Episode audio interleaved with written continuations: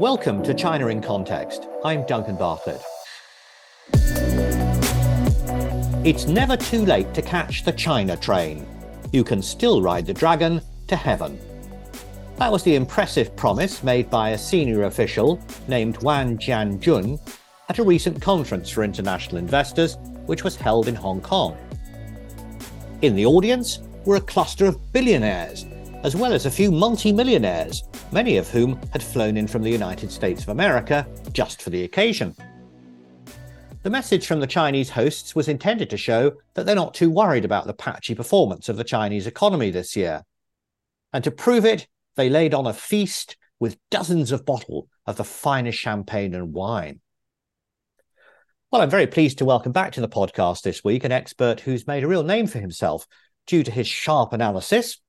Duncan Wrigley is Chief China Plus Economist at Pantheon Macroeconomics, and he's able to offer us an independent perspective on China. Duncan, welcome back to China in Context. It's great that you're able to join us again as 2023 draws to a close. I'm sorry I haven't got any chilled champagne for us to celebrate the new year yet. Well, Duncan, it's always a pleasure to be on your podcast. Looking forward to maybe next time, just in front of Chinese New Year, we can pop open the bubbly. Sounds like a great idea. Well, let's start with talking about that meeting in Hong Kong, which I mentioned, the one where Mr. Wang said, "We can still drive the dragon to heaven." Let me share with you some of the names of the people in the audience sitting, listening to him. James Gorman. He's the chairman and CEO of Goldman Sachs. Sat next to him was David Solomon of Apollo Global Management. Forbes reckons that Mr. Solomon is worth $7 billion. I could go on. I mean, the papers revealed that after sitting patiently through these speeches by Chinese central bankers and regulators and so on, those titans of US business had a huge party in Hong Kong, no expense spared. What are we to make of it? Well, number one, China is still the second largest economy in the world. Yes, it's going through a difficult patch right now. After reopening, it's a bit sluggish, structural problems. But the potential market remains large, and especially in areas, you've mentioned a couple of names from financial services. China is rolling out the red carpet to welcome in foreign investment in financial services. Today, we saw the approval of MasterCard as a payment card processing business in China. And China will also press forward with financial reforms going forward as part of its reforms to support growth, and those are bound to include the financial sector. Can I share another nice quote? This was overheard at the banquet for the billionaires. The host was Henry Tang Yingyan, and he said, "I hope you'll enjoy the wines, because otherwise I will drink them myself. Excellent champagne, please start with that." And then he ordered the waiters to pop open the bottles of Krug Grand Cuvée champagne, which sells in restaurants for about $600 a bottle. And yet people say that Hong Kong is under the tight grip of the Communist Party of China. I'm somewhat amazed, to be honest. I think it's fair to say that Hong Kong, in terms of the market, the economy, many other aspects of society, remains open for business.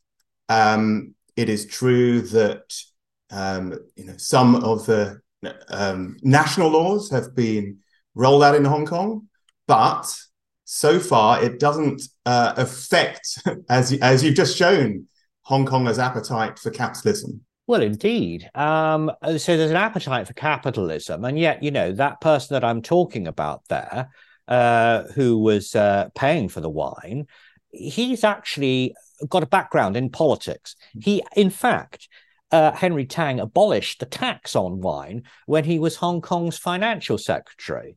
And, I don't think he would have been allowed to have a party for these senior executives from the United States unless it had all been sanctioned at the highest level by the party. Do you? No, absolutely. I think you're right that this party that he's throwing is very indicative of mainland China and Beijing's desire to attract foreign investment, bring in some of these big CEOs from around the world.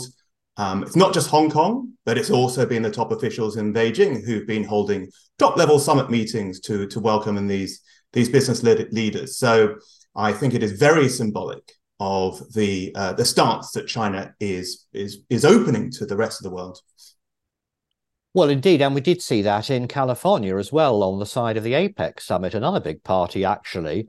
Xi Jinping was there, of course, and also Tim Cook of Apple and Elon Musk turned up too.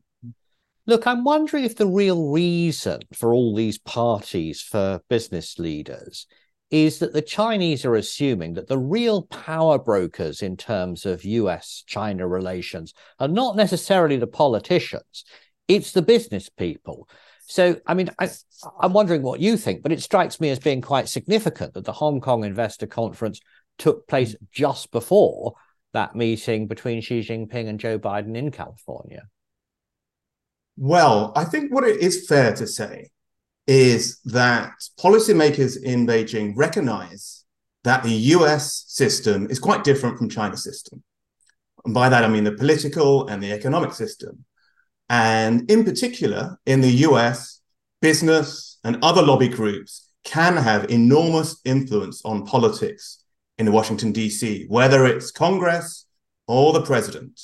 And obviously, the elections are very much based on election funding, and it's quite substantial in the US. So that's number one. So I think China does recognize that there's a way in to get into the top levels of US influence and policymakers through business. And, you know, I think the second reason is very pragmatically, even when tensions are strained, as they have been, and there has been a bit of a fall recently, but they have been quite strained between the US and China at the top political levels, I think China recognizes that you can still reach out pragmatically to businesses and show them investment opportunities and other ways to work together, whether it's exports and so forth, and therefore find agreements that are in both sides' interests. Yeah, I think that's a good point, actually, that the system in America encourages this sort of business lobbying, and wining and dining goes with that, really, doesn't it? Well, let's try and take stock of what happened to the Chinese economy over the course of 2023. As you know, I worked in radio for quite a long time, so I recognize that reading out strings of numbers is a bit of a trial for listeners. I'll try not to do that, but I'll just keep one number, just to keep us focused, 5%. Now, that's the figure which has been discussed for Chinese economic growth in 2023. Talk us through what that means, whether it's been achieved and how it compares to other years. Well, if you give it a bit of historical context, that's one way to see it. So, you know, roughly a decade ago, Chinese GDP growth was often posting in double digits or very close to double digit growth. So this kind of growth rate has come down to half of that. Even just before the pandemic, the Chinese economy was growing a couple of percentage points higher than that. So, you know, number one, the growth rate, I think, is recognized within China and outside China too, as a little bit slow for Chinese standards. But I think on top of that, the second thing to bear in mind is that 5%, and yes, China probably will post official growth of 5% this year, is only being achieved with the support of substantial fiscal and other policy support.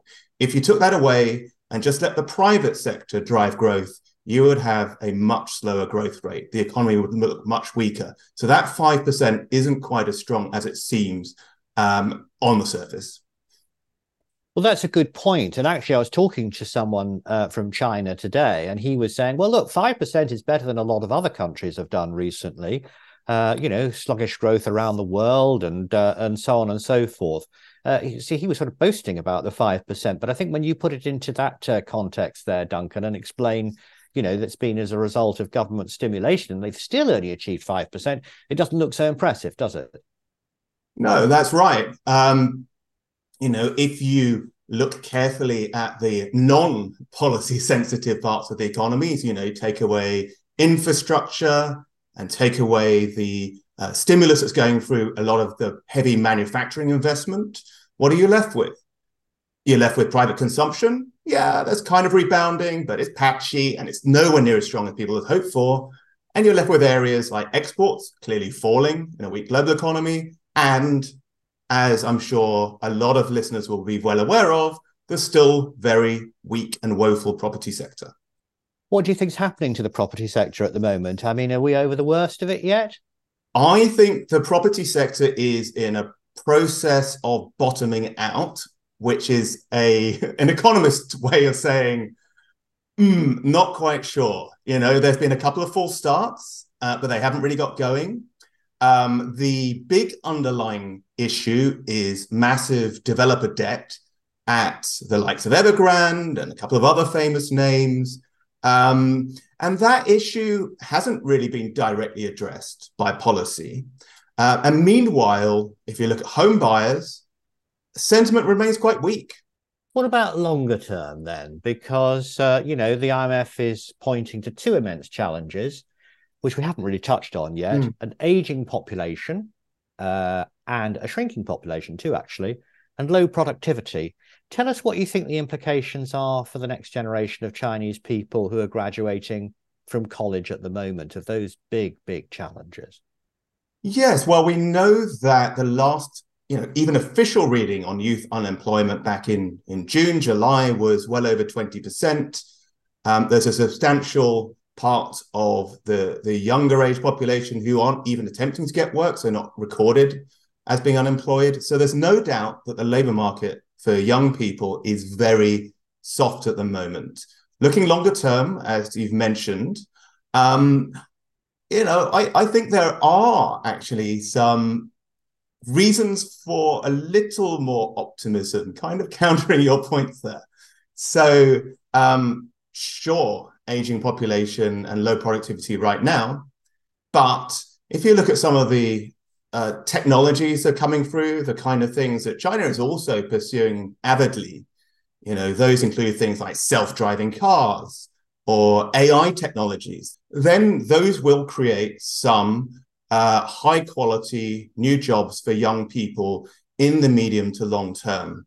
I think there are some reasons for optimism over the longer term. And then finally, the other thing is urbanization. That was a foundation of the last 10 years' growth. It's gone a bit into reverse during the pandemic. But I think there are still reasons to believe that the couple of 100 million migrant workers or rural population who are kind of slack in the economy will eventually move to the cities. And that will support some of the old pillars of growth, countering the headwinds that you mentioned in terms of aging population and current low productivity. And yet, despite these problems, there's still a budget for champagne, provided you mix in the right circles, of course. Well, you're right. And you started this off by talking about what's happening in Hong Kong. I've read an interesting snippet about what's happened in mainland China. People may well be aware that there's been a very strict anti-corruption campaign pursued over the last 10 years, including on things like extravagant consumption by officials, the likes of champagne and so forth. But the snippet I read recently is some guidance encouraging local officials in China to actually step up their consumption in order to boost their local economies. So, these things go around in circles to some extent. Fascinating.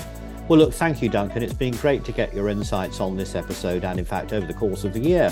That was Duncan Wrigley, Chief China Plus Economist at Pantheon Macroeconomics. This podcast is made by the SOAS China Institute in London.